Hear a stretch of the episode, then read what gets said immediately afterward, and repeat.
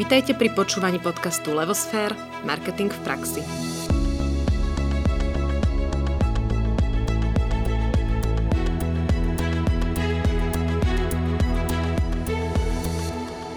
Vítame vás pri počúvaní podcastu Levosfér Marketing v praxi, ktorý vám prinášame každý týždeň vo štvrtok. Pri mikrofóne Nadia Kacera a Anka Sabolová.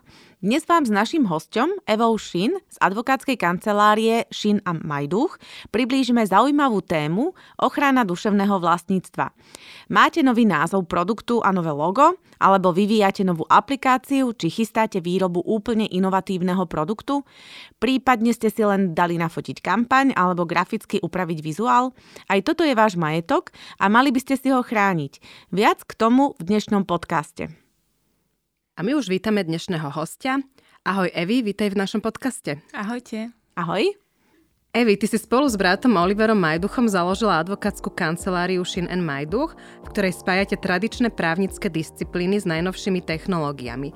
Zameriavate sa na IT právo a právo duševného vlastníctva. V roku 2019 ste ako spoločnosť získali ocenenie Právnická firma roka v oblasti telekomunikácie, právo IT. Evi, ty si vyštudovala právnickú fakultu Trnavskej univerzity v Trnave a vzdelanie si si doplnila ešte aj o ekonómiu so zameraním na podnikový manažment. A tuto si skončila s vyznamenaním.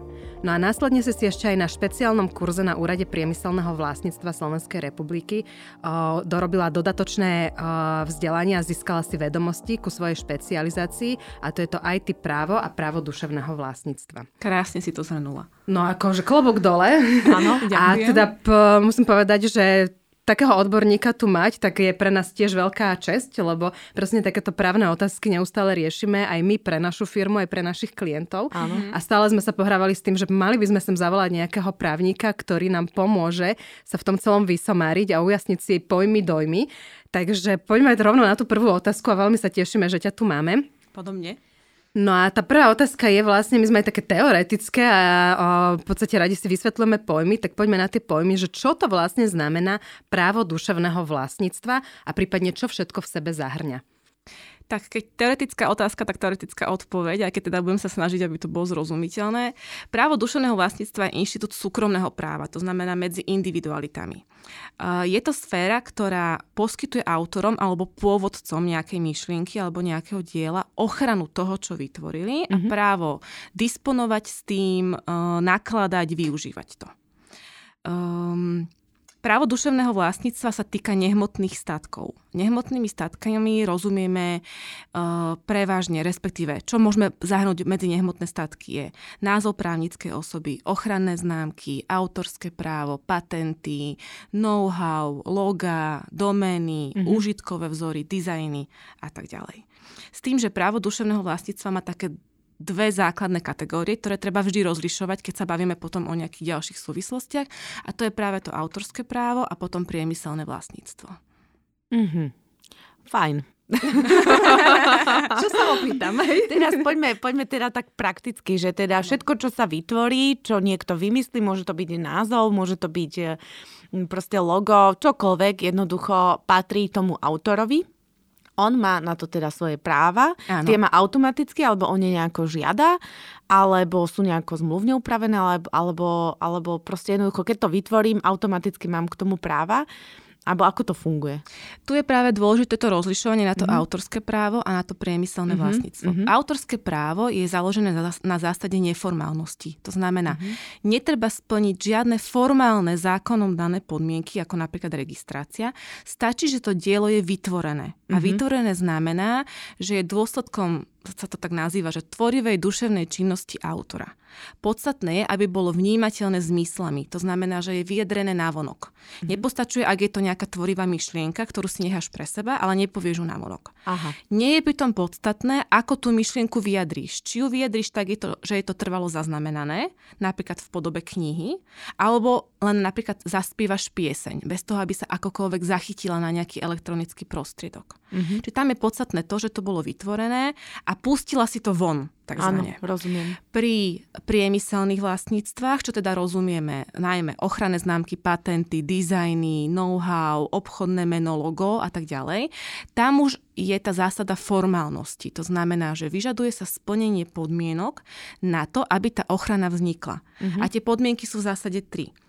Že si niečo vytvorila, že si podala prihlášku na ochranu, toho, čo si vytvorila a že príslušný úrad alebo orgán ti tú ochranu pridelil alebo že zapísal to dielo do nejakého príslušného registra. Čiže tam zase je tá formál, formál, Formálna, stránka, formálna stránka toho celého. Uh-huh. Že tam o to musím požiadať. Áno. Čiže vlastne všetko, uh, čo vymyslím, uh, poviem a teraz dielam s tými ostatnými a, a dá sa to nejak zmyslami vnímať je vlastne autorské právo. Čiže vlastne keď, uh, ja neviem, vymyslím niekomu názov, ako sa bude volať jeho spoločnosť, tak je to moje autorské právo. Hej? Musia tam byť samozrejme splnené nejaké podmienky, teda mm-hmm. že je mhm. to výsledok tej tvorivej duševnej činnosti, mm-hmm. je to z mhm. oblasti vedy, literatúry alebo umenia mm-hmm. a teda, že je to výsledkom činnosti autora, ktorým je vždy fyzická osoba. Keď mm-hmm. tieto podmienky splníš, tak áno, dá sa generálne povedať, že napríklad ten názov mm-hmm uh, môže byť braný aj ako autorské dielo. A on spada do niektorej z týchto troch kategórií veda, umenie, literatúra, keď je to, že marketer vymyslí názov? Ten názov by som už skôr brala aj do tej sféry napríklad uh, ako ochrana loga alebo, alebo ochranej že, známky. Že to vlastníctvo? Tam by som to videla možno ako takú kumuláciu, lebo mm-hmm. nikdy nevymýšľaš len názov. Hej, Hej, proste vždy vymýšľaš názov niečoho, názov knihy alebo mm-hmm. názov nejakého projektu alebo produktu. spoločnosti. Mm-hmm. Či tam už je skôr tá kumulácia. Takže ten názov je taký diskutabilný, že kam by sme ho zaradili. Ale keby ten názov bol napríklad súčasťou nejakej knihy, tak je mm-hmm. samozrejme chránený aj ako autorské dielo mm-hmm. a je vhodné v niektorých prípadoch ho možno zaregistrovať aj ako tú ochrannú známku. To znamená, že autorské dielo o to nemusím žiadať, to vzniká ako keby automaticky, keď sú splnené niektoré tieto základné podmienky. Áno. A keď ešte, aby sme si to tak ujasnili, poviem príklad, napríklad v marketingu je fotograf a fotograf nafotí nejakú sériu fotografií, Áno. ktorú teda predá klientovi. Uh-huh. Tak on je autorom tých fotografií a má Áno. na to autorské práva. Áno. To znamená v praxi preňho, že nikto nemôže, povedzme, tvrdiť, že to nafotil niekto iný, hej? Alebo v čom presne, presne ešte to toho, povedzme, fotografa chráni? Treba tam rozlišovať pri tom autorovi dve kategórie tých práv. Sú to tzv. osobnostné práva a tzv. majetkové práva. Osobnostné mm-hmm. práva je niečo, čo patrí vždy iba tomu autorovi. On sa toho nemôže vzdať, Nemôže mm-hmm. to na nikoho previesť a jeho smrťou to zaniká. A základné takéto právo je označiť to dielo svojim menom, prípadne ho neoznačiť. Mm-hmm. Toto je niečo, čo vždy, to, že si autor, ti vždy zostáva, bez ohľadu na to, čo potom s tým, ďal, čo s tým dielom ďalej spravíš. To znamená, ak by, tie, ak by tie fotografie potom posunul klientovi, pre ktorého tie fotografie vyhotovoval a udelí mu licenciu, mm-hmm. tak on stále je autorom. Vždy má právo byť označený ako autor. Mm-hmm. Toto sa mu nedá zobrať. Potom sú tie majetkové práva a to je vlastne ten súhlas na používanie toho diela, tzv. tá licencia, licenčné podmienky. Mm-hmm. To znamená, že ten klient, pre ktorého to vytvoril, je oprávnený používať tie fotografie v takom rozsahu, na akom sa dohodnú. Ale netreba brať tie fotografie ako to, čo už je reálne vytlačené. Mm-hmm. Lebo není podstatné, či tam je ten hmotný substrát, na ktorom je to zachytené. Mm-hmm. Stačí, že mu to proste pošle mailom, alebo dostane to na USB kľúči, alebo na nejakom inom nosiči. Čiže tam vlastne chránený je ten vizuál Mm-hmm. Nie to, že mu to dáš na nejakom papieri. Mm-hmm. Rozumiem. A teda, keď, e, lebo toto je dôležité aj z tej druhej strany možno pochopiť, lebo Vieme, že veľa firiem funguje aj tak, že uh, dá si niečo vyhotoviť, uh, ja neviem, buď nejakým špecialistom, freelancerom alebo fotografom mm-hmm. a nemá to ošetrené. To znamená, že vôbec neriešia tú licenciu, mm-hmm. hej, ak som to správne pochopila. Uh, proste ani nevedia, že to majú riešiť možno. Uh, čo v takom prípade? Potom vlastne sa mi môže stať, že keď sa potom to ten autor dodatočne dozvie, môže ma napadnúť? Že, alebo ako? Hej? No, zásadný, sa môžem dostať? E, zásadný prvý krok, ktorý vždy odporúčam našim klientom, je mať všetko dohodnuté skôr, ako sa začne čokoľvek robiť. Mm-hmm. Pretože keď už hasíte problém, tak je to, trvá to dlhšie a je to drahšie. Mm-hmm. A výsledok už není taký istý, ako keď to máte poriešené od začiatku. Mm-hmm. To znamená, vždy je vhodné, nemusí to byť teraz niekoľko x stránová zmluva. Môže to byť dojednané, potvrdené v maili, ale mať dojednané základné podmienky tej licencie. Totiž autorský zákon nejaký rozsah tej licencie určuje ale určuje ho tak veľmi všeobecne. Napríklad, že licencia je daná na účel, pre ktorý je to vhodné alebo žiaduce. No tak vykladaj to. Mm-hmm. To je mm-hmm vytvára sa tam zbytočný priestor na problémy. To znamená, treba mať vždy zadefinované, čo mi poskytujete, za koľko, čo s tým môžem robiť, na akú dobu či to môžem poskytnúť niekomu ďalšiemu. To znamená, tá nejaká základná dohoda pár, do, pár bodov je úplný základ. Keď to nemá a potom hasím ten problém, tak potom sa, no, pozerám sa, pozerám sa do zákona, čo mi ten hovorí a možno hľadám nejaké dôkazy o tom, že aký bol prejav vôle tých strán sa dohodnúť, že vlastne čo chceli si dohodnúť. Mm-hmm. Ak na to neprídem, tak potom naozaj mi zostáva len ten zákon a keď sa nedohodnú, tak bohužiaľ už iba to súdne konanie, čo je úplne najhoršia alternatíva. OK, čiže uh, prakticky pri každom uh, takomto nejakom vzťahu, keď sa niečo kreatívne, duševné, slovne, fotka, čokoľvek vytvára, ano. by som mala mať na pamäti, že potrebujem zmluvu nejakú dohodu, ano. aspoň teda tým mailom a ošetrujem teda, čo dostanem, za akých podmienok, kde to chcem používať a na ako dlho. Áno, a či to môžem poskytnúť aj niekomu ďalšiemu. A či to môžem poskytnúť mm-hmm. niekomu ďalšiemu. Fajn. Čiže toto by sme mali mať ako keby stále na pamäti, ano. čokoľvek sa deje. Ano. A keď keď aj tá druhá strana uh, o to nemá záujem, že povie, ale ja nepotrebujem zmluvu, alebo ja nepotrebujem to, mali by sme teda na tom asi trvať. Určite áno, ja našich klientov učím, že gentlemanské dohody sú fajn, uh-huh. ale proste zanikajú okamihom prvého problému. Takže treba zamnúť na gentlemanské dohody. To znamená, že ústna dohoda nie je dohoda. Ústna dohoda v prípade licencie je možná, uh-huh. ak uzatváraš tzv. nevyhradnú licenciu. Nevýhradná licencia znamená, že ja som autor, tebe to poskytujem a môžem to dielo naďalej používať ja, pretože, pričom to môžem poskytnúť aj niekomu ďalšiemu. Aha. Výhradná by bol opak, to znamená, ja ti dám niečo a ja sa zavezujem zdržať sa toho, že to budem používať ja a nedám to už nikomu ďalšiemu. Pri tej nevýhradnej môže byť tá zmluva aj ústna. Pri výhradnej už musí byť písomná. Ale to je presne to, čo hovorím, ja nepotrebujem. No mhm. tak tam možno je dôležitý taký jeden moment, aj my sa často stretneme na strane klientov, že klient získa nejaké dielo, čiže to je nejaká fotografia, dizajn a on to vníma tak, že ako náhle som to zaplatil, celé je to moje. A v podstate potom je prekvapený, keď príde na to, že áno, ale nemôžete to použiť tam, tam, tam, lebo sme sa bavili o tom, že ja neviem, príklad, sú to len portrétové fotky, tak uh-huh. vy ich mhm. nemôžete dať na billboard, lebo portrétové fotky sa na billboard nedávajú, hej? Ano. A to už by bola iná cena. Takže v podstate tam je ako keby dôležité si uvedomiť, že to je to, čo ty hovoríš, že dohodnúť sa na účel použitia a plus aj na to časové, že vlastne Určite. treba si povedať, že není to len na rok na dva, ale uh-huh. je to navždy. Alebo ano. je to len na rok na dva a keď chcete to používať dlhšie, tak budete musieť za to zaplatiť vlastne tú licenciu. Tú licenciu by si mal zaplatiť vždy, potom je otázka tá suma tej licencie aj s ohľadom na tú dĺžku, na ktorú je to poskytované. A je tam dôležité vlastne to, čo som teraz hovorila s tou výhradnou, nevýhradnou licenciou, pretože keď si to nedojednáš, tak platí zo zákona fikcia, že to je nevýhradné. To znamená, ja ako autor niečo vytvorím, dám to vám, ale pokiaľ sa nedohodneme, že ja som limitovaná v používaní, tak ja to používať môžem a dokazuj potom, že som nemohla, keď tá výhradná licencia musí byť v písomnej forme. To znamená, že tá písomná dohoda je absolútny základ aj pri dvoch fotkách. To je jedno. Nikdy nevieš, kedy to budeš využívať, komu to budeš chcieť ďalej poskytnúť, čo s tým budeš ďalej robiť. Takže pár bodov naozaj nikoho nezabije. Uh-huh. A ja mám ešte teraz takú otázku vlastne, či existuje niečo ako kolektívne autorské právo. Keď vlastne je povedzme tým ľudí, ktorí niečo tvoria, uh-huh. ja mhm. neviem, názov spoločnosti alebo dizajn, alebo aj napríklad tie fotografie, hej, že tam nejaký, uh, sú tam traja fotografie, ktorí sa striedajú a z toho vznikne nejaká séria, tak vlastne ako sa to potom rieši, a že vlastne všetci traja musia dať súhlas, alebo respektíve každý má právo len treba na tú svoju fotografiu alebo na ten svoj nápad, ktorý priniesol.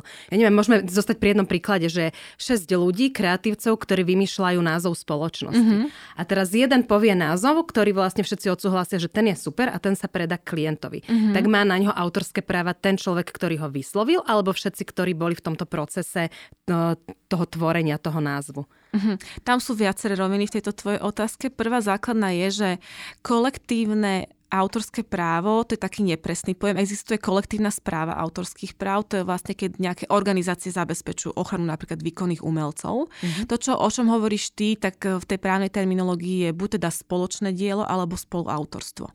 Rozdiel je tam, respektíve naopak, spoločné je to, že vlastne dvaja alebo viacerí autory vytvárajú niečo spoločne tak, že sa nedá odlíšiť vklad každého z nich. Mm-hmm. To znamená, nevieš povedať, kto čo z nich spravil, vieš iba povedať, že všetci spravili dokopy toto dielo. Mm-hmm. Pričom pri tom spoločnom diele je tam dôležité to, že je to na podnet niekoho ďalšieho, kto to kvázi objednal a zastrešuje to.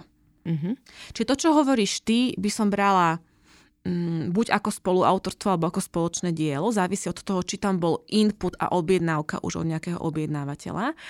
Mm, pokiaľ ten názov vymyslel jeden z nich, tak by som sa skôr priklonila k tomu, že on je sám autor. Iné už by bolo, keby kreslili nejaké logo mm-hmm. spoločne, hej. Mm-hmm v mojich očiach právnika každý dodá dve, tri čiarky, bodka, neviem čo, tak tam nevieš rozlišiť, dodal bodku, mhm. čiarku, vlnovku, hej. Áno. Pri tom názve by som asi vedela si predstaviť, že by to bolo, že by to bol, že by tým autorom bol len ten jeden konkrétny človek. Uh-huh. Len tiež nevytváraš nikdy iba ten názov. To znamená, že ja za tým potom aj niečo ďalšie. Názov čoho. Hej? Uh-huh. Mm, jasne. Alebo to sú také akože veci aj z praxe, že čím Určite. sa človek stretáva Áno. a potom vlastne nevie. A... Tam je dôležité to, zase som pri tej písomnosti, také tej aj. formálnosti, lebo proste som advokát, čiže vždy klientovi budem odporúčať to, aby bol safe. Ano. Nie len tú zmluvu medzi tým objednávateľom a zhotoviteľom a tým autorom, ale aj medzi tými autormi navzájom medzi sebou, práve kvôli takýmto situáciám. Lebo čo keď sa dá dohodnúť na tom, že to budú posúvať ďalej tú licenciu za nejakú odmenu a potom jeden z nich povie, no ale ja chcem viacej. No presne, hej. Zablokuje v podstate celý obchod, pretože pokiaľ nemajú medzi sebou nejakú dohodu a on sa proste, proste sprieči, tak bohužiaľ nemožno nikoho donútiť, aby poskytol licenciu. Mm-hmm. Keď je raz autor, tak on má právo rozhodovať, čo s tým dielom spraví. Mm-hmm. Je jedno, že boli spoluautori alebo že boli viacerí. Mm-hmm. Mňa nemôže nikto nútiť, aby som dala súhlas a už vôbec nie, aby som sa nejako limitovala v mojich predstavách o tej odmene. Keď sa proste jeden z nich zablokuje, tak biznis padol. Mm-hmm. Čiže tam tá dohoda aj medzi tými autormi by vždy mala byť. No. Čo by vás spravila problematické, lebo teda autory bývajú, ja to volám taký tí umelci, taký ten Citlivý, voľný hej. štýl rozmýšľania, na čom je papier, na čom je zmluva, no presne na toto. Mm-hmm. Ono často možno um, aj my, čo, s čím sme sa stretli, to nebolo len o tom, že teda ten, tá umelecká strana by mm-hmm. nechcela, ale aj klient tomu nerozumie. Áno. Hej, že on e, nerozumie tomu, že za niečo zaplatí a nie mm-hmm. je to jeho. Mm-hmm. Čiže nás m, veľa stojí ako keby aj táto osveta, alebo toto vysvetľovanie, Áno. A, pretože na Slovensku na to nie sme zvyknutí. Mm-hmm. A už len to niekoho prekvapí, že ja neviem, sa dohodneme na tom, že sa ide vymýšľať nejaká kreatívna idea. Áno. Tá sa vymyslí a je tam dopredu dané, že toľko stojí teda tá, tá licencia, že to bude vaše, ale každý rok sa bude ešte platiť nejaký poplatok, nejaká Áno. licencia, ale bude obyčajne je to nižšie ako ten úplne Jasne. prvý vstupný poplatok, ale je uh-huh. tam. A všetci sú uh, prekvapení. neskutočne prekvapení. Uh-huh. Čiže teraz taká možno otázka do toho tvojho segmentu, že, uh, že robia um, ako nejaká právnická komora, ja si to tak predstavujem, nejakú osvetu v tomto, alebo ako nám uh, v tomto by teoreticky právnici vedeli pomôcť, lebo eh, my ako marketéri sa mm-hmm. snažíme to vysvetľovať na všetky strany, aj na tú umeleckú a Áno. teda aj na tú klientskú. Mm-hmm. A zdá sa nám, že ako keby uh, tu povedomie na Slovensku o tom to bolo veľmi nízke. Neviem, čo si o tom myslíš? Alebo aj, ako to vy právnici vnímate? Aj je veľmi nízke. Mm-hmm. Naozaj je veľmi nízke. Mm-hmm. Mm, existujú inštitúty v Slovenskej republike, ktoré teda majú vo svojej režii uh, dohľad nad mm-hmm. touto sférou práva, ale nejaká osveta, no jasné, je vo forme nejakých článkov, možno nejakých konferencií, ale tam sa väčšinou zúčastňujú tí, tá odborná verejnosť, nie tá mm-hmm. laická. To znamená, mm-hmm. že naozaj sa môžeme spoliehať len na takúto formu. Na tento podcast. Na, napríklad na tento podcast, presne tak. Uh, možno aj pre vás do budúcna, keď proste niečo tvoríte, tak mať možno vytvorený nejaký, ja to volám taký, že manuál, kde proste voľnými slovami vysvetlíte, čo idete tvoriť, mm-hmm. že Mhm. je to proste výsledok vašej tvorivej duševnej činnosti, je to mm-hmm. vaše, vo svojej podstate vaše know-how, Mhm. vaše myšlienky, vaše vedomosti, vaše skúsenosti Mhm. a logicky poskytujete službu v rámci podnikania a podnikanie je založené za účelom dosiahnutia zisku. Takže logicky z toho nejaké tie peňažky chceš vidieť. Takže možno nejak tak laicky vysvetliť, že čo idete robiť, za akých podmienok to idete robiť.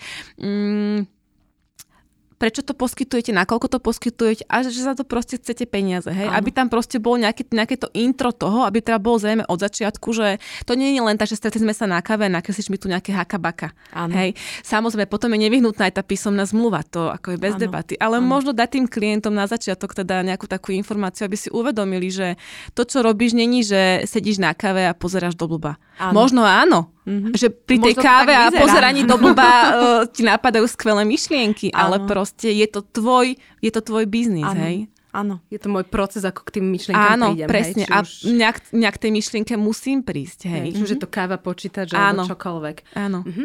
A pe, to je tak akože celkom fajn vysvetlené to autorské právo. A Mhm. teraz keď sa pozrieme na to priemyselné vlastne vlastníctvo, Áno. tak eh, to je niečo, čo už viem si dať ochrániť ako keby na tom úrade Priemyselného priemyselného vlastníctva. Áno. Tak poďme si povedať najprv ešte raz tie príklady, že čo teda spada po to priemyselné eh, vlastníctvo a potom aký je ten proces tej ochrany. Mhm.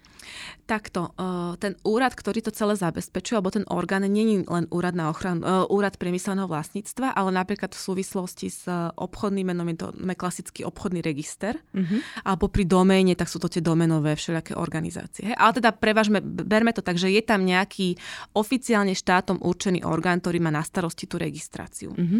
Uh, teda, keď to zopakujem, tak tam patria klasické, čo si vie každý predstaviť. Ochrana známka, patent, nenarozumala nome klasický patent, úžitkový vzor, design, eh, domény, know-how, logo, môže byť braná aj dobrá povesť, ale to už je taká trošku iná kategória. Čiže toto je takéto bežné, čo verejnosť najviac vníma. Dajú sa tam aj nejaké postupy alebo nejaká metodológia dať ochrániť? V rámci uh, priemyselného vlastníctva nie. Musíš napríklad pri patentoch vysvetliť veľmi podrobne, to sú x stranové elaboráty, ako vlastne ten konkrétny vynález je využívaný. Ale ono je to chránené potom ako celok. Hej. Čiže keď to zhrniem, ten proces je asi v tom, že teda musíš niečo vytvoriť. Musí to byť vytvorené ako niečo nové, osobitné, inovatorské. Musí to byť, byť spôsobilé byť to vlastne predmetom ochrany priemyselného vlastníctva. To znamená, e, hľadiska ochranných známok, nie každé zobrazenie je spôsobilo byť ochrannou známkou. Mm-hmm. Nie každý vynález je spôsobili byť patentom. Hej? Čiže musia tam byť splnené základné podmienky tej definície, tej teórie. Mhm. Potom požiadam o ochranu tým, že podám prihlášku. Alebo v prípade obchodného mena zakladám spoločnosť, podám návrh na zápis tej spoločnosti do obchodného registra. Čiže podám, spravím ten úkon, ktorým žiadam, potom úrad, príslušný úrad alebo orgán skúma, či sú splnené všetky náležitosti, tie formálne, či takéto niečo rovnaké alebo veľmi podobné už nemá zaregistrované niekto iný, mm. či už v rámci Slovenska, Európskej únie alebo sveta, závisí od toho, na akom území žiadaš o tú ochranu. A potom finálnym krokom je za ideálnych podmienok pridelenie tej ochrany tým, že ti to zaregistrujú. Mhm. Dobre, a mňa ešte, ja sa trošku tak vrátim, zaujalo si povedala, že dá sa ochraňovať aj know-how. Čo to je? To je teda niečo iné ako patent. Áno. Uh, čo to konkrétne môže byť know-how? Takto know-how patrí do tej sféry priemyselného vlastníctva, ale pri ňom neplatí tá formálnosť. To znamená, Mhm. nevieš si to zaregistrovať. Aha, nevieš si Nevieš si to to zaregistrovať. zaregistrovať. Mhm, rozumiem. hej. Len to proste v rámci toho teore- teoretického delenia tam je zadelené. Dobre, a teraz taká praktická Mhm. otázka zo života, že niekedy pri, keď si to teda niekto dá zaregistrovať, Áno. tak vidíme pri logu Rko v krúžku Mhm. a niekedy pri niektorých logách vidíme T, Mhm. a, teda TM ako Áno. trademark. A často dostávame tie otázky, že aký je medzi tým rozdiel. Mhm. Tak my máme nejakú takú našu verziu, Áno. ako to vysvetľujeme, ale keďže tu máme teba, odborníčku, tak eh, prosím ťa, vysvetli nám rozdiel medzi Rkom v krúžku, TM ako trademarkom Mhm. a prípadne, či existuje ešte niečo Čiže iné. myslím, že je C ako Ešte je copyright. Ešte ako Takže ešte copyright, medzi týmto áno, ako áno, C pravda. copyrightom. Čiže zase, keď spravím tak veľmi teoreticky, tak R aj TM sa vzťahuje na uh, priemyselné vlastníctvo, na ochranné známky. C je vlastne copyright z angličtiny, to znamená Mhm. autorské právo. Aha. to sa Dobre. využíva sa to hlavne v Amerike. Mm-hmm. Teda, že, lebo v Amerike, na rozdiel od nás, platí pri autorskom práve formálnosť. Čiže v americkom právnom systéme aj na napríklad knihu alebo na, nejakej, na nejaký článok, na to, aby si ho mala chránený, musíš ho mať zaregistrovaný istým spôsobom. Čiže tam sa to C využíva práve kvôli tomu, že tam tá registrácia je. Mm-hmm. Uh, ERKO a TM, teda ako som povedala, to je ochrana známka. Rozdiel je v tom, že ERKO je zo slova registered, to znamená registrovaná ochrana známka. Pretože nie všetky ochranné známky sú registrované. Sú aj označenia, ktoré registrované nie sú a napriek tomu požívajú nejakú ochranu práva tým, že sú veľmi vžité do povedomia verejnosti, mm-hmm. uh, neustálým používaním veľmi známeho produktu alebo služby. Hej? Napríklad, teraz nenapadne mi, že konkrétne Orange čo... má TM. Napríklad. Oni Neviem, či, či majú aj ochrannú mať. známku. Oni ale... asi nemohli, lebo orange ako pomaranč Áno, sa pravdepodobne nedalo. nemajú, pretože sa nedalo. Vyšlo. to by Apple Kedy si by sa dalo, Kedy si by sa dalo, dneska už by sa nedalo. Uh-huh. Možno majú chránený orange aj s tým tou kockou, aj s tým farebným vyobrazením, ale mm. samotné slovo by sa už dneska veľmi ťažko dalo. Mm-hmm. Čiže R je pri tých registrovaných, TM je pri tých neregistrovaných. Podstatné je, že to R sa môže používať až do okamihu, keď tú registráciu máš. Podnikatelia veľmi často a veľmi Aha. radi používajú ERKO v snahe prezentovať ten svoj produkt ako niečo wow, mm-hmm. lebo tam mám to ERKO a strašne dobre to vyzerá. Mm-hmm. Pokiaľ nemám registrované príslušným úradom tú ochranu známku, či slovenským, či medzinárodným, či teda či v rámci medzinárodného zápisu alebo Európskej únie, tak to ERKO používať nemôžem. Na strane druhej, právo po, to ERKO je právo používať, nie povinnosť. To znamená, ak vidíš niečo, čo vyzerá ako ochrana známka, logo, design, niečo a není tam to ERKO, neznamená to, že to registrované nie je. Treba mm-hmm. si mhm. to uveriť, overiť u tej príslušnej inštitúcie, tie registre sú verejné, takže mm-hmm. je to právo používať, nie povinnosť, ale zase možno to používať len vtedy, ak to už pridelené máš. Mm-hmm. No dobre, a prečo potom niekto používa TM? Hej? Že prečo rovno nejde do tej registrovanej... Uh... Lebo sa to možno napríklad nedá. Nedá. Mm-hmm. Čiže to, to je taký ten nedá, akože... Alebo je to označenie už tak zažité, že na čo by to robil? Rozumiem. A môžem si len tak dať teda svojvoľnieku názvu TM, lebo pochopila som, že r nemôžem. Mm-hmm. To musím mať mm-hmm. formálne potvrdené. A tm môžem? tm teoreticky môžeš, pretože mm-hmm. tá právna úprava minimálne v podmienkach Slovenskej republiky na tm nie je.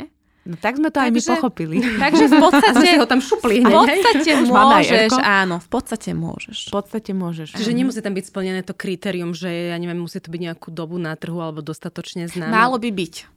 Málo by byť. To je ideálna teória. Hej. Ale nie tá legislatíva to teda takto neupravuje. neupravuje hej. Čiže keď si vymyslím nejaký nový názov a teoreticky sa tam to TM šupnem, tak nemalo by ma nikto napadnúť a teoreticky... Na základe teoreticky. Teoreticky. Mm-hmm ja hovorím tak, nikdy nezabrániš tomu, aby niekto niečo spravil, takže... Mm-hmm. Dobre, a keď sa vrátime k tomu r a k tomu mm-hmm. procesu vlastne, tak ako to prebieha? A dá sa to urobiť, že môže si to samostatne požiadať ten majiteľ tej povedzme, spoločnosti, alebo je potrebné ísť cez právnikov, prípadne čo k tomu treba, neviem, aké podklady, aké informácie mm-hmm. a potom možno ešte ako dlho to trvá, koľko to stojí. tak, tá, 5 otázok. A 5 otázok v jednej, dobre, poďme na to. To sa je to taký komplex. to sa pri tých ochranných známkach, to sa tak ľahko vy, vysvetľuje.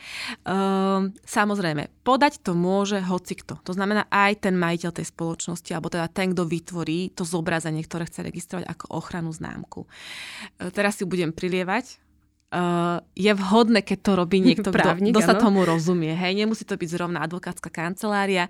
Napríklad pri patentoch sú to väčšinou patentoví zástupcovia, ale teda predsa tí majú ešte vyššie to know-how, ako máme my ako advokáti. Ale vždy je vhodné, keď to robí niekto, kto tomu rozumie v, to, v tých väčších súvislostiach, pretože treba preskúmať viacero aspektov. Totiž ochrana známka sa, uh, to zobrazenie je chránené vo vzťahu k trom, nazvem to oblastiam. To samotné zobrazenie, konkrétne, ktoré ideš registrovať, potom tzv. zoznam tried a služieb, to mm-hmm. znamená vyselektuješ kvázi, pre ktoré oblasti svojej činnosti to chceš chrániť, nikdy si nedáš všetkých 45, lebo nikdy nebudeš proste robiť všetko na svete, Áno. nemal by si. A posledné je územie. Čiže v prvom kroku si musím toto zadefinovať a musím hlavne skontrolovať, či už niekto nemá na tom konkrétnom území a pre tie isté triedy a služby niečo rovnaké alebo veľmi podobné. Mm-hmm. Na to treba ísť do tých registrov, pozrieť sa na to a mať aj tie skúsenosti, že či tam tú podobnosť a tú zameniteľnosť vidíš alebo nevidíš. Hej. Mm-hmm. Niekedy je niekedy sú tie naše vedomosti a skúsenosti až na obtiaž, pretože sa to vníma tá zameniteľnosť a podobnosť očami bežného spotrebiteľa a lajka. A to už ja dávno nemám. Mm-hmm. Ja sa na to proste pozerám vždy strašne skepticky a proste vidím zo 100 znakov, poviem obrazne, tri rovnaké a už proste blíka mi nejaký vykričník. Mm-hmm. Čiže tam sa bere ten pohľad toho laika, že či keď má dva produkty, či tam vidí tú zameniteľnosť a považoval by ten druhý produkt, neskôr registrovaný, za ten istý, ako je ten prvý. Hej. Čiže keď to tak zosumarizujem, tak môžeš to podať aj sama tú žiadosť, ale vždy, vždy treba pred tou žiadosťou, pred tou prihláškou spraviť veľmi podrobný prieskum. A tam samozrejme je ti lepšie, keď ti pre teba spraví niekto iný. Áno. Čiže spravíš si prieskum, zadefinuješ si, že tá, či nemáš riziko toho, že niekto používa niečo, niečo podobné alebo rovnaké. Pre tie konkrétne tovary služby a na území. To sú dôležité faktory. To znamená, ak mám registrované niečo na území Slovenskej republiky pre triedu 1, nič to nebráni, aby vo Francúzsku si pre to isté označenie niekto pre triedu 8 zaregistroval to, to isté. isté. To mm-hmm. isté, hej. Spravím si tento prieskum, spravím prihlášku, ktorá má nejaké náležitosti, ktoré musím vyplniť, podávam žiadosť na príslušný úrad, to znamená úrad priemyselného vlastníctva Slovenskej republike alebo Európsky úrad, prípadne medzinárodný zápis, to je trošku zlož, zložitejší proces. Čakám, ten úrad preskúma tú prihlášku, teda či je zrejme, kto čo ide prihlasovať. Úrad pozrie uh, tieto formálne náležitosti a potom zverejní tú tvoju prihlášku a umožní tretím osobám verejnosti počas troch mesiacov dať námietky. To znamená, že ak niekto má pocit, ten niekto, kto už má niečo registrované, že to prihlasované je veľmi podobné alebo zameniteľné alebo identické, tak má právo sa prihlásiť, ale pozor, som tu a ja už takéto niečo mám. Ja ti do tohto skočím. Povedz. Že teraz akože ja ako uh, v podstate v úvodzovkách majiteľ registrovanej uh, značky teda, mám chodiť každý deň do nejakého e, zoznamu a kontrolovať, či tam niekto nemá niečo podobné? Áno, aj ja nie, mám, ja mám tri mesiace na to a jak sa dozvieme, to, že to by má byť akože súčasťou bežnej činnosti podnikateľa, ktorý vlastní registrovanú značku, alebo ako? E, odpoveď na tvoju Prakticky. otázku je aj áno, aj nie. To mm-hmm. znamená, že keď máš ochranu známku, ja hovorím tak, je tvojou psou povinnosťou si kontrolovať konkurenciu, mm-hmm. vrátanie prihlášok ochranných známok. Mm-hmm. Nie je v tej časti že nemusíš to robiť každý deň. Stačí to raz za mesiac. Aha. Hej. Takže je to, znamená, teda že činnosť. tá ochrana mm. známka, ten úrad ti dáva nejakú ochranu, ale nezabezpečuje ti to, že by ti oznamoval, že pozor, niekto si prihlasuje niečo iné. Proste mm-hmm. každý si musí strážiť svoje vlastníctvo, či už je vo forme nejakého hmotného mm-hmm. substrátu alebo takéhoto nehmotného.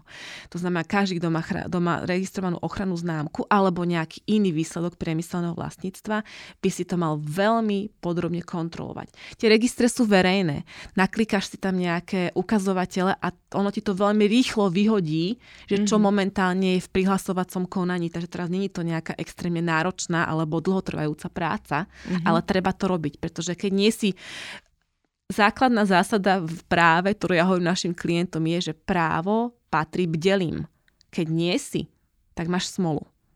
Dobre, to znamená, že v podstate, ja keď to nepozerám, tak môže sa stať, že si niekto zaregistruje rovnakú Áno lebo vlastne úrad to nerieši. No ale to práve chcem povedať, že to je tá úloha toho úradu, že on by to mal posúdiť a mal by na základe toho buď vyhovieť alebo nevyhovieť, nevyhovieť tej, žiad, úrad, tej žiad, Úrad skúma žiadosti. prevažne formálne náležitosti tej prihlášky a toto už vo väčšine neháva na tie subjekty. Aha, Hej. tak vidíš, to je novinka pre mňa. No. Uh-huh. Sú prípady, kedy aj úrad skúma niektoré uh-huh. tie znaky zameniteľnosti alebo podobnosti, ale je to, je to vždy na tom subjekte, ktorý už tú registráciu má. Mm-hmm. To znamená teda, je tam tá lehota na tie trojmesačné námietky, tie keď sa podajú, tak ten prihlasovateľ má právo protiargumentovať. Je to tzv. osobitné námietkové konanie a ten úrad priemyselného vlastníctva vyhodnotí námietky a vlastne vyjadrenie k tým námietkám a potom teda buď rozhodne, že odmietne ten zápis, vôbec nezaregistruje to chránené, to požadované označenie, alebo povolí. Mm-hmm. No Ako... a potom tu, prepač, potom tú ochrannú známku máš vlastne na 10 rokov, to platí všeobecne, či je to Európska, Slovenská alebo medzinárodný zápis, s možnosťou opakovaného predlženia vždy o ďalších 10 rokov do nekonečna. Mm-hmm. Čiže po 10 rokoch to musím akože požiadať áno, o predlženie. Áno, zaplatiť ďalší poplatok za tú mm-hmm. ochranu a môžeš požiadať o predlženie. A aké mhm. sú tie poplatky teda? Tie poplatky sú rôzne, závisí to od toho, že koľko tried, závisí to tiež od toho, že na akom území. Keď registruješ v Slovenskej republike, tak to je relatívne lacné, tam je nejakých 160 eur za tri triedy. V Európskej únii, keď podávaš elektronicky, čo teda my advokáti robíme, tak je 850 za, tuším, jednu triedu. Mm, medzinárodný zápis už je drahší. Tam vždy klientom hovorím, že keď chceš ísť nad rámec Európskej únie, treba si to dopredu premyslieť a zaregistrovať už v prvom kroku čo najviac štátov, pretože tam je vždy nejaký základný poplatok, ktorý platíš a potom za každý štát je plus niečo. Čiže keby si registrovala znova a znova, vždy platíš nezmyselne ten úvodný poplatok, ktorý je okolo nejakých tisíc švajčiarských frankov. To znamená, toto sme takýchto sumách. To Slovensko je lacné, má to výhody v tom, ako napríklad teraz riešime jednému klientovi, že úprimne sme si není nikto istý, napriek tomu, aké máme skúsenosti, že či to konkrétne označenie prejde na úrade. Oni majú, to, majú totiž registrované Mm, tzv. kombinovanú ochrannú známku. To znamená, je to, v nejakom, je to v nejakej grafickej úprave, je tam nejaký ďalší grafický prvok, obrázok a plus slovo. A teraz by sme chceli registrovať len to samotné slovo. Mm-hmm. A naozaj sme si není istí, nikto napriek veľkým prieskumom a rešeršom, že či to prejde. No tak najjednoduchšie je, respektíve skúsiť. najhoršie je skúsiť to na Európskej únii, respektíve medzinárodne, kde proste zacvakaš tisíce a ti to odmietnú. Mm-hmm. Jednoduchšie začať Slovenskom, kde vlastne, ten, kde vlastne ten úrad ti dá nejaký názor tým, že to zaregistruje alebo nezaregistruje. No a keď už máš potom Slovensko, tak Európska únia ide automaticky a potom vieš do toho sveta operovať s tým. Takže áno, treba áno. nad tým rozmýšľať aj takto. No a toto sú tie poplatky oficiálne voči úradu, no a potom samozrejme závisí od odmeny toho konkrétneho poskytovateľa tej služby. Mm-hmm. No mňa by ešte zaujímalo teda, že uh, si spomenula, že kombinovaná a jedno slovo mm-hmm. a mhm. obrázok. Mm-hmm. Poďme si ešte toto vysvetliť, teda, že Uh, však môžeme si to na, napríklad na našom príklade. Áno. My sme spoločnosť, voláme sa Levosfér, čiže máme názov Levosfér. Potom máme uh, vlastne upravené logo, uh-huh. čiže Levosfér v nejakom logu, uh, graficky upravené. Máme potom farby, uh-huh. ktoré sú teda naše uh, v súvislosti s tým logom. A a to je asi všetko. Potom máme ešte popis business marketing strategy, ale to je v podstate len ako keby Nejaké špe, moto. Špe, mm-hmm. špecifikovanie áno. segmentu, v ktorom áno, pracujeme áno. alebo čo poskytujeme. Takže čo všetko by sme si z tohto mohli dať zaregistrovať a ako sa to volá, čo, čo znamená kombinované a čo znamená mono, hej? Alebo uh, ako takto, tomu rozumieť? Vo vašom prípade by som asi pristúpila k registrácii aj toho celku, to mm-hmm. znamená, nazvem to toho loga, ktoré používate a je vyobrazené. A asi by som odporúčala aj to samotné slovo. Mm-hmm. Aj, aj. Mm-hmm. Keď máš zaregistrované to logo, ono to postačuje. Ale ľudská fantázia nemá hranice. to znamená, že vždy je lepšie mať zaregistrované aj to samotné slovo. Mm-hmm. To je úplný základ. Tá, tá ľudská fantázia ma zaujala. Máš nejaký krásny príklad ľudskej fantázie, že čo ste riešili, čo boli ľudia schopní vymyslieť? Napadá ťa niečo také? Vieš čo, nenapadá ma teraz nič také, čo by stalo za úvahu. Naši klienti sú prudko praktickí, chvala Bohu. Asi preto sme ich advokátmi. Mm-hmm. A, teda, a, a naopak. Mm, nenapadá mi teraz nič také. A ja mám taký akože príklad eh, z minulosti, nechcem hovoriť konkrétne značky, ano. ale pre jednu firmu, kde som pracovala, tam bolo veľmi, nazvem to, že bežné v tom segmentu, že sa kopírovali dizajny produktov. Že povedzme, moja mm-hmm. firma mala dizajn produktu a zrazu na trh konkurencia priniesla niečo, čo bolo že na pohľad úplne zameniteľné. Áno. A väčšine tam boli právnické pinkačky a napadačky a tak ďalej. Ja už si to nepamätám presne, ako keby, či to bolo chránené alebo nebolo, ale skôr mám pocit, že nie každý jeden ten dizajn toho produktu bol chránený, lebo tam bolo tých produktov milión. Áno. A že vlastne, uh, keď je niečo, uh, povedzme, že je to teda dizajn produktu, ktorý nie je chránený vlastne týmto priemyselným vlastníctvom, lebo to tak mám 100 produktov v portfóliu nedám Áno. každý den chrániť. A konkurencia ma zjavne okopíruje a na pohľad je to ako keby viditeľné, tak mám ja právo vlastne to napadnúť, aj keď to nemám ochránené, alebo ako to potom prebieha? V rámci ochrany priemyselného vlastníctva by som ti skôr povedala, že nie, keď to zaregistrované nemáš, ale vstupuje mi tam do celej tejto debaty aj aspekt hospodárskej súťaže a nekalej súťaže. To znamená, že pokiaľ ty používaš, alebo tá spoločnosť používa to zobrazenie, teraz berem zobrazenie celkového toho obalu, nazvem to, toho mhm. výrobku a je to ustalené na trhu, má to úspech, je to spotrebiteľmi obľúbené, kupované, dopyt ponuka funguje mm-hmm. a niekto chce kvázi parazitovať na tom tvojom úspechu, tak viem tam potom využite inštitúty ochrany v rámci nekalej súťaže.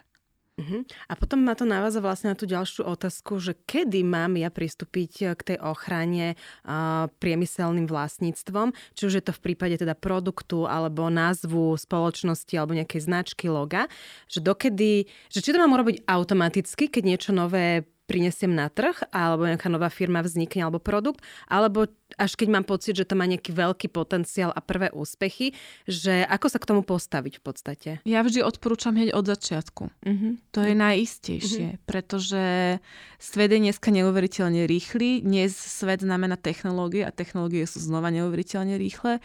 To znamená, dnes vymyslíš, zajtra ti to niekto ukradne. Uh-huh. Takže treba hneď. Uh-huh. Tie poplatky hlavne v oblasti dizajnov a ochranných známok, nie sú tak vysoké. To sa nebavíme naozaj, že v desiatkách tisíc eur, to sa bavíme v stovkách až tisícoch. Čiže treba na to myslieť, že pokiaľ je to naozaj niečo kreatívne, nové, osobitné, tak je ideálne to zaregistrovať hneď. Hneď znamená ešte skôr, ako to pustím vôbec do sveta. Uh-huh.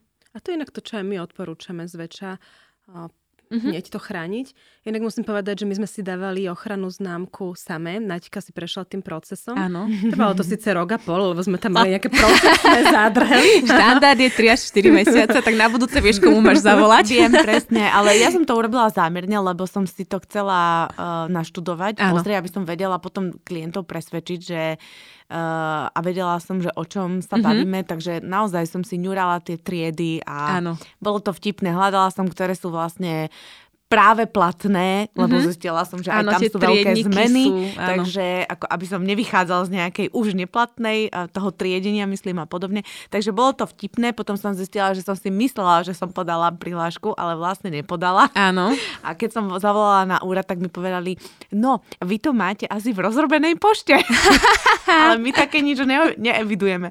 Takže bolo to milé, ale uh, u mňa to bol zámer, lebo mm-hmm. som si to chcela prejsť, ale uznávam teda to, že asi bude lepšie to nechať na odborníkov. Určite. A, a bude to rýchlejšie. Bude to minimálne rýchlejšie, áno. A asi aj 100% isté, že je to podľa toho, ako, ako to ako má to byť. Chcem, áno. Hej, ako to má byť.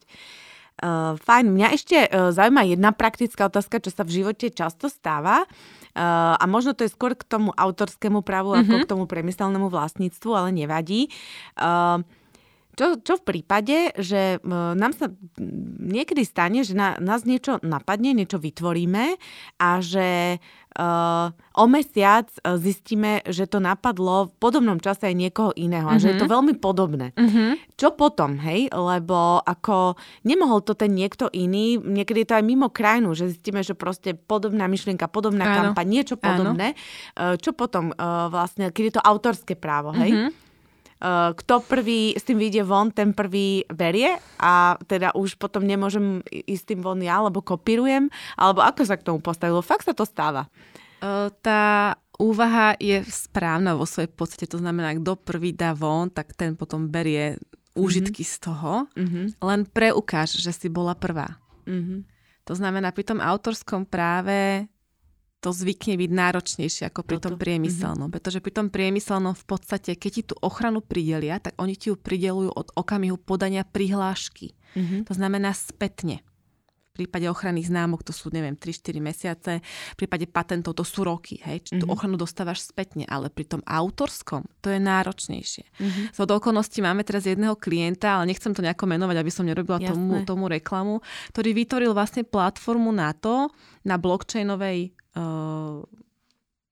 na blockchainovom základe, že vlastne máš možnosť vložiť to, čo si vytvorila, tú svoju myšlienku alebo ten článok alebo nejaké to autorské dielo mm-hmm. do tej databázy a pri blockchaine platí, že je ne- nemenná. Mm-hmm. Už to nevieš odtiaľ zobrať späť. Mm-hmm. Čiže toto môže byť nejaký spôsob do budúcna, ako to momentálne riešime, že ako to vlastne sprocesovať, spropagovať a vlastne vytvoriť nejaký precedens na používanie mm-hmm. tejto platformy, ktorú teda sme vytvárali po tej právnej stránke spolu s klientom.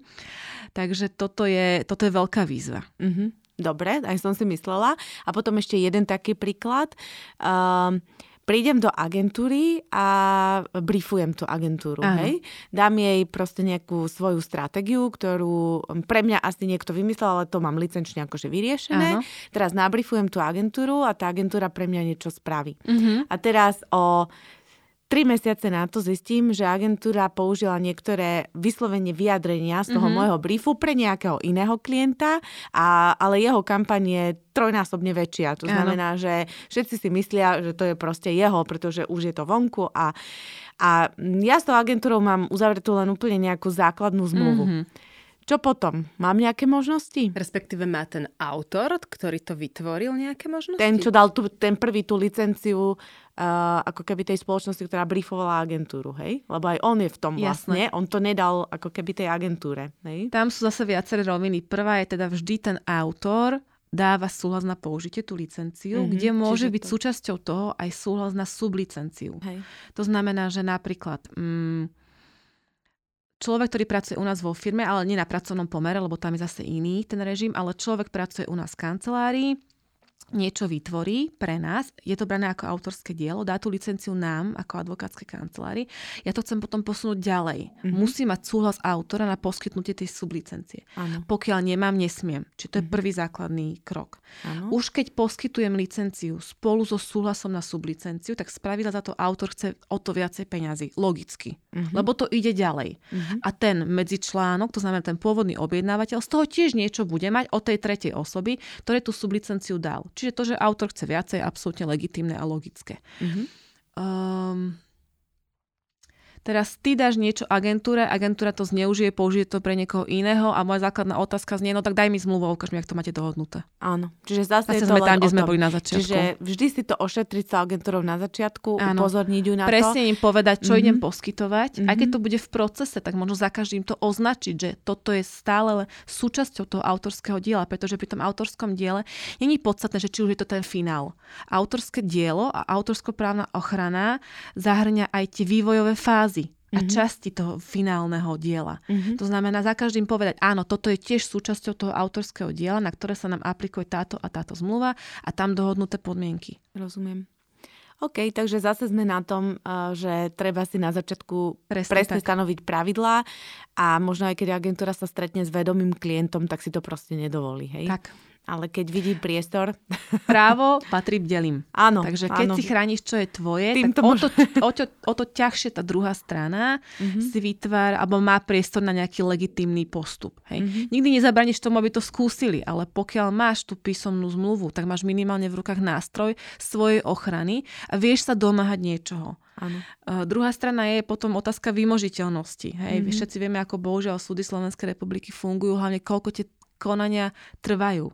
Takže to, že zase potom to BA my klientov tlač, vyslovene tlačíme do mimosúdnych vyrovnaní. Mm-hmm. A sme v tom tlačení celkom úspešní, pretože pokiaľ ti stačí rozsudok za 4-5 rokov, za 4-5 rokov aj zabudneš, o čom bola kauza. Áno. Hej, čiže mm. tam potom je aj zase tá stratégia vyberania toho partnera, mm-hmm. že mhm. komu niečo takéto poskytneš. Rozumiem.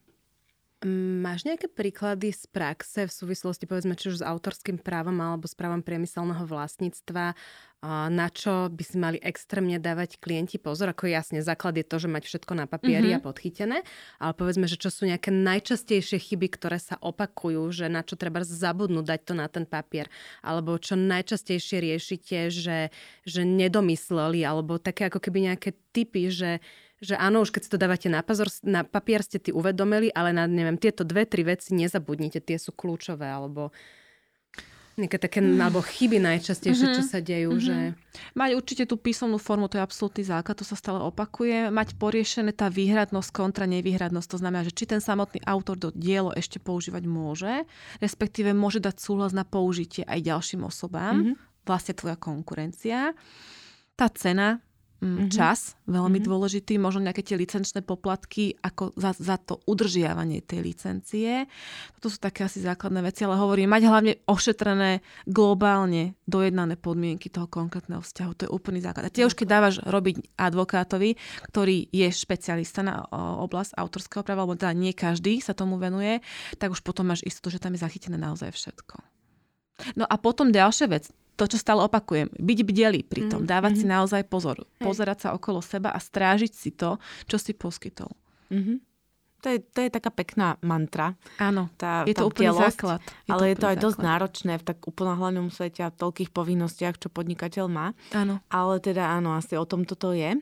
No a my sa blížime už pomaly k posledným otázkam mm-hmm. a dozvedeli sme sa od tebe, že klientom aj kolegom si vždy oporou ako spoľahlivá a psychicky odolná osobnosť aj počas náročných sporov a projektov. A čo je tvoj taký tajný recept na túto stabilitu a odolnosť, eh, ktorú by sme vlastne všetci v tom mm-hmm. biznise potrebovali? Máš niečo, čo vieš no, prezradiť? No, túto definíciu vymyslel môj brat, ktorý je vlastne môj partner v kancelárii. Hej, toto by, ja by som to o sebe nikdy nepovedala, ale teda bolo by oznámené, že takto som vnímaná ľuďmi, tak teda OK, sa, som, som si to osvojila. Ja by som tak povedala, že to asi je tým, že ja som strašný uh, sebec v tom, že milujem úspech. Mm-hmm. Proste to poviem úplne na rovinu. Ja chcem byť úspešná, ja chcem, aby boli úspešní ľudia okolo mňa, môj tím. Takže mňa ženie dopredu to, že chcem vidieť na konci niečo pozitívne, mm-hmm. respektíve mať minimálne pocit, že sme spravili absolútne všetko, lebo nie všetko dokážeš ovplyvniť. Hej. To je taká prvá vec. Druhá vec je asi to, že ja som v advokácii nejakých 14 rokov, 13-14 rokov a už som bohužiaľ nabrala toľko skúseností, že viem presne, aké sú dôsledky chýb, aj úplne elementárnych chýb. Takže možno asi ten strach z toho, že aký veľký prúser sa môže stať a teda naozaj sa môže stať veľmi veľký.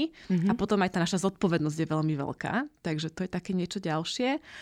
A to posledné, čo ma tak asi, čo možno tvorí mňa ako človeka s touto definíciou, je taká vďačnosť. Ja mám rodinu, ja mám zdravé dieťa, mám prácu, ktorá ma strašne baví. Mám šťastie, že som mohla vyštudovať, mám šťastie asi na to okolie, ktoré ma posúva mm-hmm. a tým pádom mám strašne veľa. Mám, je strašne veľa vecí, ktoré nemám, ale to je podstatné. Podstatné je to, čo mám. A tým, že mám zdravie, dve ruky a prácu, tak ja som v podstate strašne vďačná. Takže ja to potom tak sa snažím aj prezentovať, že teda sústreďme sa, buďme optimistickí a teda aj keď naozaj je toho veľa, niečo sa nestíha a padá nám to na hlavu, tak proste treba mysleť pozitívne a tým pádom si tie pozitívne veci aj privoláš. Mm-hmm. Asi veľmi pekne to... povedala. Ďakujem ti. že nemám chud na iné otázky. Absolutný súhlas. to som nechcela doceliť. Ale nie, to je taká pekná bodka na záver. Ako mala som tu ešte jednu tak teraz normálne som v rozpakoch, že či už to nechať tak, alebo ju ešte teda A položiť. poď do mňa. Vieš, mala som ešte na to, čo sme na úvode spomínali, keď sme hovorili vlastne o vašej právnické alebo advokátskej teda kancelárii, že spájate tradičné právnické disciplíny s najnovšími technológiami. Uh-huh. A to nás tak zaujalo, že nám to vysvetlí, čo si máme pod tým predstaviť. Ja tak poviem takú stručnú storku nás ako, ako kancelária, aby si to možno pochopila lepšie, alebo teda aby to bolo také pochopiteľné. My sme v podstate oficiálne na trhu 3 roky. Začínali sme v čase, alebo teda dávali sme tu, tomu tú oficiálnu podobu v čase, keď som bola v 5. mesiaci tehotenstva. Čiže proste absolútny ideálny chaos. Čas, hej. Úplne ideálny čas, lepší nebol. Mm, Išli sme do toho s tým, že sme nemali jediného stabilného klienta. Oliver odchádzal z kancelárie, kde pôsobil 5 ro- 6 rokov v Prahe. Ja som bola v tom čase cca rok a pol kvázi na voľnej nohe, čiže samoadvokátka. Predtým som bola ako spolupracujúca advokátka v jednej veľkej bratislavskej kancelárii, odkiaľ som odišla. Čiže mali sme nejakých vlastných klientov, ale nič nebolo také stabilné. Oliver tým, že odchádzal od niekiaľ a tým, že ja sama, rob, máš robotu, ale riešiš väčšinou malé veci, hej, lebo si, si na to proste sama. Čiže sme do toho s tým, že vlastne nič. Dobre, poďme do toho, o čo sme v podstate snívali celé detstvo, respektíve odkedy sme vedeli, že obidvaja študujeme právo. Áno, dozrel ten čas, už nechceme robiť na nikoho iného, chceme robiť sami na seba. Perfektný čas ja s bruchom, on sa vrátil z Prahy, ideme do toho. Uh, nemôžeš sa hneď vrhnúť do toho, čo je špeciálne, čo je veľmi špeciálne, pretože IT právo, telekomunikácie, priemyselné vlastníctvo je veľmi úzky segment. Uh, veľkí klienti už majú veľké advokátske kancelárie. To neuchmatneš len tak ľahko takého klienta. To znamená, proste museli sme začať s takouto bežnou právnickou alebo advokátskou praxou, občianské, obchodné právo, pracovné právo, nehnuteľnosti, také, čo v podstate robí každý advokát. Mm-hmm. Len na druhej strane, na to, aby si bola dobrá, nemôžeš robiť to, čo robia všetci. To mhm. proste, mm. takých nás je na každom rohu. To znamená, bolo treba, aj sme to vedeli, aj sme to chceli, že chceme sa sústrediť na niečo iné. A prišlo to v podstate strašne rýchlo. Ja hovorím, my sme si to v podstate privolali tým, že sme to tak veľmi chceli, lebo cca nejakého pol roka prišiel prvý IT klient. Mm-hmm. Ja čerstvo matka, hej, doma dieťa, po nociach kojila, cez deň pracovala, keď dieťa spalo a proste strašne sme naozaj chceli to IT právo, a. lebo je to niečo iné, je to niečo, čo robí veľmi malý okruh advokátov mm-hmm. a obidvaja sme s bratom takí, že chceme byť proste najlepší a to musíš byť iba v nejakej špeciálnej časti. Čiže sme si to v podstate privolali, ale zostáva ti aj tá kvázi tá bežná agenda, lebo to sa nedá oddeliť. Už keď bereš nejakého klienta, aj nejakého z tej IT sféry, tak už keď ti natoľko verí, že ti dáva kvázi riešiť ten jeho know-how, tak už ti zverí v podstate aj to ostatné. Čiže je nelogické nerobiť tie bežné veci. Áno. Takže preto v podstate vzniklo, vzniklo takýto popis nás ako advokátov. Mm-hmm stále si napríklad hovoríme, že už nebudeme robiť rozvody a výživné a také tieto rodinoprávne veci a potom niekto zavolal, že prosím ťa, že počula som, že si tomu a tomu pomohla. Potreboval by som, ja pretočím oči, poviem si, že OK, dám na to koncipientku, nech sa tá naučí, ja to pokontrolujem a zobereme to nakoniec, hej. Lebo zase je to aj mne také, že srdcu blízke, ja som to vždy, vždy robila veľmi intenzívne. Čiže tohto sa tak nejako nevieme zbaviť, ale tak Dobre, okay. čiže v podstate v marketingovom jazyku váš positioning je na niche segment a to je teda IT. Áno čo, je, čo radi počujeme, lebo v podstate to je celý aj taký ako keby trend na Áno. trhu, hľadať si níž a byť Preto sme si to vybrali. Takže to absolútne z nášho uhla pohľadu schvaľujeme. Ďakujeme. Môžeme premyslieť teda už aj na tú finálnu otázku, tá je spojená práve s marketingom. Mm-hmm. Že čo by si našim poslucháčom odcha- odkázala v súvislosti s marketingom, tak všeobecne, že mhm. čokoľvek ťa napadne, čo v súvislosti aj s právom, prepojenie alebo len tak, nejaký taký odkaz od teba v rámci marketingu. Tým, že my tým marketingom žijeme v tom chápaní, že teda aj my chceme byť nejako propagovaní a viditeľní, tak máme na to agentúru alebo agentúry. To znamená, moja prvá rada je vždy mať tú dobrú agentúru, mať proste pri sebe odborníkov. Hej? A potom mať nastavenú vyslovene tú stratégiu, že čo idem ponúkať na trhu a naozaj si dať záležať na tom, aby som to mala všetko poriešené. Pretože najľahšia, najrychlejšia a najlacnejšia je vždy prevencia. Mm-hmm. Už potom, keď hasím konkrétny problém, tak je to výrazne drahšie. Takže proste mať tú stratégiu nastavenú, mať tam tú spoluprácu medzi možno nejakou tú agentúrou a advokátmi, aby tí advokáti mali proste jasno v tom, že čo je pre klienta dôležité a odporúčili mu tie kroky, aby to čo najefektívnejšie, ale aj najsilnejšie mal proste poriešené po tej, po tej právnej stránke. Ďakujeme veľmi pekne. Ďakujem aj ja. Za cenné rady, rozhovor a inšpiráciu a želáme aj našim poslucháčom krásny deň. Tešíme sa, že ste si nás vypočuli až do konca a určite sa počujeme znova o týždeň vo štvrtok pri ďalšom podcaste Levosphere Marketing v praxi. No a nezabudnite sa určite stať našimi odberateľmi našich podcastov, pozrieť naše sociálne siete, či už je to Facebook, Instagram, LinkedIn alebo pozrieť si našu webku. Ďakujeme, krásny deň. Dovidenia.